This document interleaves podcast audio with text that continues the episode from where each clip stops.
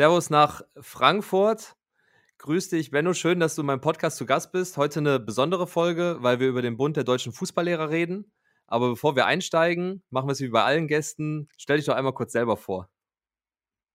Ja, das äh, werde ich versuchen dann auch äh, kurz zu halten. Ich habe mein Leben lang äh, praktisch äh, neben der Familie mich mit Fußball beschäftigt und habe da auch mein mein äh, Geld verdient. Ich habe 15 Jahre im professionellen Bereich gespielt, anschließend über 30 Jahre auch als Trainer gearbeitet und äh, bin jetzt äh, in Rente und ehrenamtlich als Präsident für den Bund Deutscher Fußballlehrer jetzt seit Mai dieses Jahres dann tätig. Dann würde ich sagen, steigen wir auch direkt ein in, ins Thema. Bund der deutschen Fußballlehrer, was macht ihr alles genau und wofür seid ihr zuständig? Also der Bund der, der deutschen Fußballlehrer ist schon äh, 1957 gegründet worden, unter anderem von Sepp Herberger äh, und anderen damaligen Trainern. Ähm, der Bund deutscher Fußballlehrer betreut zum einen äh, Trainer mit A-Lizenz und der Fußballlehrerlizenz und macht in allererster Linie äh, die Fortbildung dieser Trainer für den DFB. Das heißt, alle diese Trainer, die die Lizenz beim DFB erworben haben, müssten äh, dann äh, in den folgenden drei Jahren wieder Fortbildung machen und die dann wieder zu einer Lizenzverlängerung führen. Ist es denn so, dass der DFB das komplett auf euch ausgelagert hat? Oder gibt es auch noch vom DFB zusätzliche Veranstaltungen? Ja, es gibt äh, in letzter Zeit gibt es schon noch mal speziell für die Elite-Trainer, das heißt für die für die Trainer der ersten Bundesliga, die wir ja auch äh, mitbetreuen, äh, macht der DFB noch mal extra Veranstaltungen auch für die Trainer äh, der Nachwuchsleistungszentren. Na, die äh, werden dann auch beim DFB noch mal oder können äh, sich beim DFB äh, zusätzlich fortbilden lassen. Aber grundsätzlich äh, hat der DFB uns das schon übertragen und wir machen das, ja, wir machen das auch gut. Ja, ich war ja äh, bei eurer Veranstaltung in Dortmund. Das hat mir äh, sehr gut gefallen. Wie ist denn generell die Fortbildungsstruktur? Ihr macht ja nicht nur diese zentralen Veranstaltungen, die, glaube ich, einmal im Jahr sonst sind. Ne? Ja, es ist richtig. Wir haben ähm, das äh, schon landesweit gegliedert. Wir haben insgesamt acht Verbandsgruppen äh, verteilt über äh, ganz Deutschland. Und diese Verbandsgruppen machen individuell schon äh, regionale äh, Fortbildungen, die sie auch äh, organisieren, die sie auch durchführen, die sie letztlich leiten, natürlich in Verbindung mit unserer Geschäftsstelle. Das ist so das, das Hauptaugenmerk, was wir übers Jahr haben. Zusätzlich haben wir halt einen großen Kongress, wie wir es immer sagen, einen internationalen Trainerkongress, der dann von uns organisiert wird, durchgeführt wird und an dem dann bundesweit oder sogar international letztlich äh, beteiligte Teilnehmer da sind und der immer so um die 1000 Teilnehmer begleiten den, diesen Kongress dann immer. Die Trainer benötigen ja eure Fortbildung, glaube ich, alle zwei Jahre um die Lizenz zu verlängern. Ist das richtig? Nee, ist nicht ganz richtig. Es sind drei Jahre. Drei Jahre okay. äh, zählt die Lizenz wieder, wenn ich sie verlängert habe. Und in dieser Zeit muss ich dann mindestens 20 Fortbildungseinheiten machen, aber die meisten machen mehr, äh, weil sie einfach auch daran interessiert sind, immer wieder neue Dinge kennenzulernen und sich auch dann fortbilden wollen. Und das ist ja auch das, der, der Hauptzweck. Das, äh, sicherlich ist der praktische Zweck, dass man äh, diese Fortbildung teilweise auch braucht, um die Lizenz zu verlängern, aber man wird halt auch schlauer und man wird besser.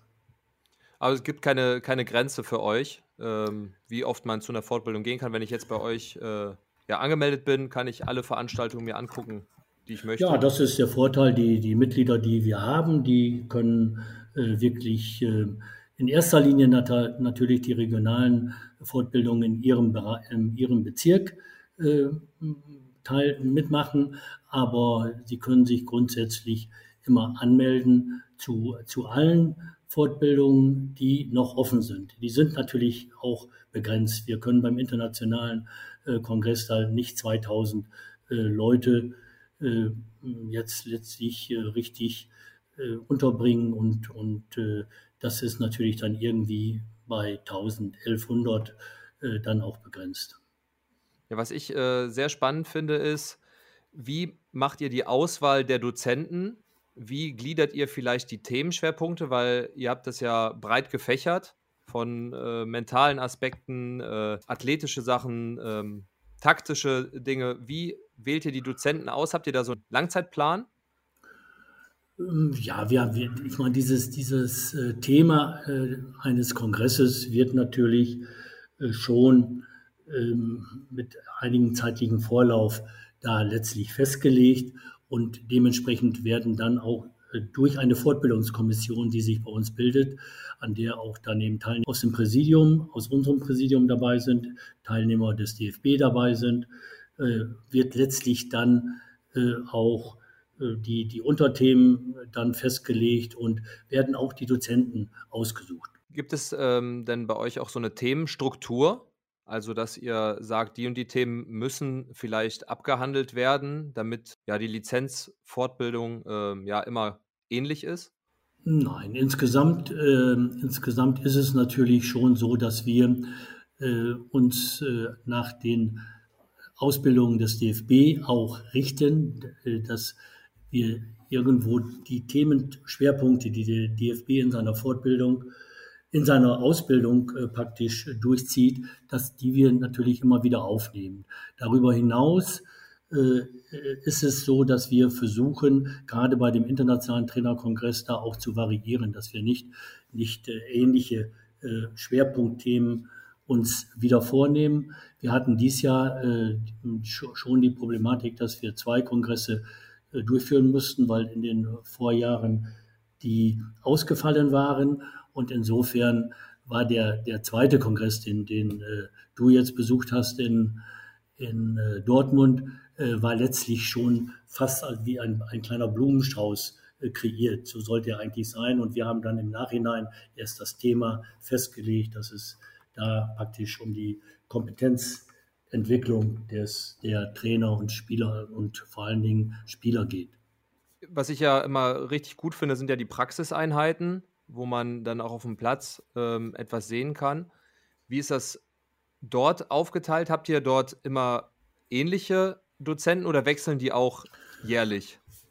Nein, die, die wechseln jährlich. Also wir haben vor allen Dingen beim Internationalen Trainerkongress, ähm, den wir ja auch an unterschiedlichen Orten durchführen, versuchen wir schon, den, den Verein äh, vor Ort da mit einzubeziehen und äh, nach Möglichkeit da auch irgendeine Jugendmannschaft, irgendeine äh, U23-Mannschaft äh, da auf den Platz zu bekommen, äh, die dann nach, wenn es geht, auch vom jeweiligen Trainer da dann mit einer Trainingseinheit vorgestellt wird. Ähm, das klappt nicht immer. Wir haben auch schon schon Mannschaften aus benachbarten, von benachbarten Vereinen geholt, die dann da auf dem Platz stehen. Die Dozenten äh, können auch, äh, auch äh, wenn spezielle Themen gefordert sind, können auch nichts mit dem Verein zu tun haben, äh, lernen dann aber in der Regel die Spieler schon mal 14 Tage vorher kennen, indem sie da eine Trainingseinheit besuchen. Wie ist das mit den, ja, mit den konkreten Inhalten? Man kann ja, wenn man jetzt eine, eine Dreiviertelstunde, Stunde einen Vortrag hält, meistens ja gar nicht so tief ins Thema eingehen und es eher nur anreißen. Ja, das kommt immer aufs Thema an. Es gibt, es gibt Themen, da hast du recht, die, die äh, kann man nur anreißen, da kann man nur ein, ein Detail rausnehmen oder eine, eine, eine Sequenz rausnehmen und äh, die dann praktisch vorstellen. Aber es gibt auch Themen, die man, die man schon vielfältiger da auf dem Platz auch äh, darbieten kann, indem man dann einfach nur verschiedene Übungen zeigt. Das ist einfach unterschiedlich, je nach Thema, was, was, was man letztlich hat, äh, wird das dann auch gestaltet. Gibt es denn die Möglichkeit, bestimmte Themen noch bei euch zu vertiefen? Also wenn mich jetzt zum Beispiel, ich habe äh, einen Vortrag jetzt zum Beispiel gehört zu Schulterblicken und so weiter, was ja sehr interessant war. Äh, kann mhm. man da noch mal ein bisschen mehr Input bekommen? Also das ist jetzt äh, ein Thema, was, was die Fortbildungskommission äh, aufnehmen könnte. Ich weiß nicht, ob sie es getan haben, weil der Vortrag auch sehr gut angekommen ist da bei der, äh, beim letzten internationalen Trainerkongress.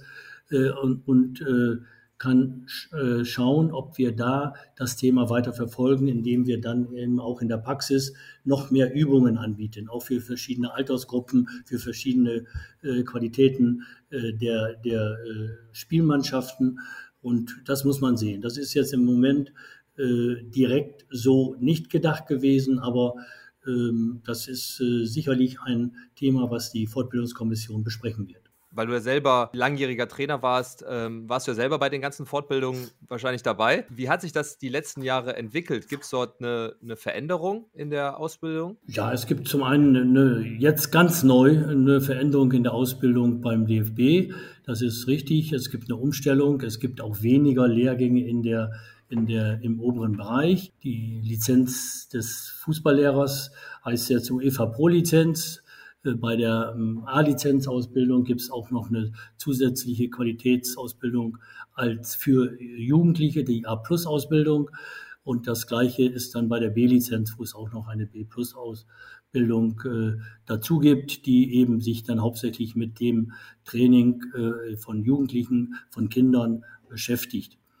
Ähm, bei uns, bei der, bei der Fortbildung, hat sich äh, schon auch einiges getan. Wir haben jetzt vor allen Dingen in Zeiten der Pandemie, haben wir ähm, ja, einfach umstellen müssen auch auf äh, Online-Fortbildungen und äh, sind da auch Gott sei Dank sehr gut und sehr schnell reingekommen und haben das auch wirklich qualitätsmäßig oder können das qualitätsmäßig sehr gut darstellen im Moment. Und es ist auch, weil auch die Ausbildung des DFB äh, sich geändert hat, nicht mehr nur in der Gemeinschaft stattfindet, nicht mehr nur auf dem Platz stattfindet, äh, sondern auch durch eine Kombination von, von Online- Ausbildung, Heimtraining und äh, Praxis vor Ort in Frankfurt ähm, sich geändert hat, haben wir natürlich die Fortbildungsart auch angepasst. Ja, das ist ja auch sehr praktisch, wenn man jetzt ja nicht an Orte gebunden ist. Ja, es ist äh, für, für auf jeden Fall einfacher, in der Praxis einfacher umzusetzen für einige, aber nicht für alle. Es ist äh, das, das alte Modell, äh, wenn man keinen Verein hat, keine Mannschaft hat, ist es äh, natürlich nicht so einfach vor zu Hause zu trainieren mit der Mannschaft und da irgendwelche äh, Spielformen oder irgendwelche äh, Technikübungen da anzuwenden und durchzusetzen. Da muss man sich einen Verein suchen, bei dem man das ausprobieren kann und durchziehen kann. Also es gibt äh, bei allen Dingen Vor- und Nachteile, aber ich finde die neue Ausbildungsform äh, des DFB finde ich persönlich gut und wir werden auch unsere, unsere Fortbildungsarbeit danach ausrichten. Vielleicht noch zum, zum Abschluss, wie, ähm, ja, wie ist so die Aussicht auf die nächsten Jahre? Habt ihr bestimmte Projekte vor oder vielleicht noch Änderungen? Nein, wir sind im Moment, äh, das ist die, die, die Hauptaufgabe, die wir haben, auch unsere, unsere äh, Fortbildungen weiter äh, anzupassen an die, an die Ausbildungsform des DFB, an die Ausbildungsinhalte des DFB. Jetzt nicht an die Form, die versuchen wir ja noch ein bisschen zu ändern vielleicht. Wir haben des Weiteren Ausbau unseres Online-Fortbildungssystems im Auge. Äh, wir haben da, dass wir wirklich da ein, ein Pool auch schaffen wollen, dass wir da ein, ja, einen Bereich schaffen wollen, in dem alle Trainer äh, da äh, auch, äh, auf den alle Trainer zugreifen können und Informationen abgreifen können, dass wir das noch ausbauen. So ein paar Dinge haben wir im Kopf und ich denke, ansonsten ist die Geschichte einfach fließend. Wir versuchen Jahr zu Jahr äh, besser zu werden, andere Dinge mit aufzunehmen und das äh, haben wir bislang äh, gut geschafft und wir werden das auch weiterhin gut schaffen. Ja, ich bin da guter Dinge, dass das weiterhin so gut läuft, wie es jetzt läuft. Zum, mir ist doch noch eine Frage eingefallen. Unterstützt ihr zum Beispiel auch vereinslose Trainer? Ja, wir, wir sind jetzt äh, kein, keine ähm, Jobbörse. Wir vermitteln nicht äh, Trainer. Das ist nicht unsere aktive äh, Aufgabe.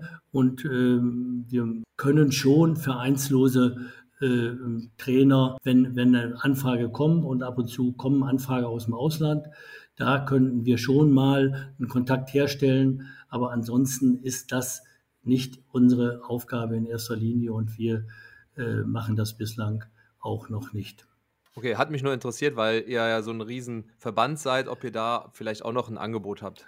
Ja, das ist, äh, wie gesagt, das ist äh, äh, nicht unser Bereich im Moment und wir haben da auch schon drüber gesprochen in den ähm, vergangenen Jahr, aber wir haben uns nicht entschlossen, das aufzunehmen, weil es ist schon dann auch eine Riesenverantwortung gegenüber diesen im Moment arbeitslosen äh, Trainern und äh, da intern dann eine neutrale äh, Form zu schaffen, ist nicht so einfach. Ja, das kann ich mir vorstellen. Dann weiß man ja nicht, wenn man jetzt 50 Trainer im Angebot hat, welchen Trainer man dann vorzieht und so ja, weiter. Ja, und ob man einen vorziehen sollte. Ne? Also ja. Insgesamt ist jedes Mitglied dann natürlich irgendwie gleich zu behandeln.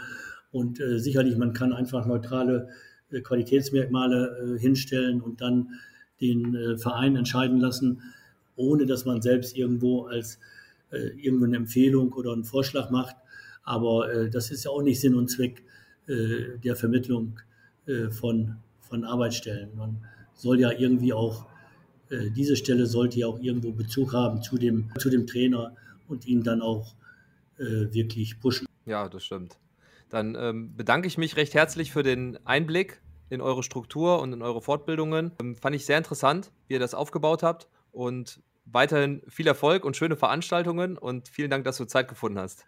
Ja, und immer wieder gerne eingeladen bist du, das weißt du und dann schauen wir mal weiter.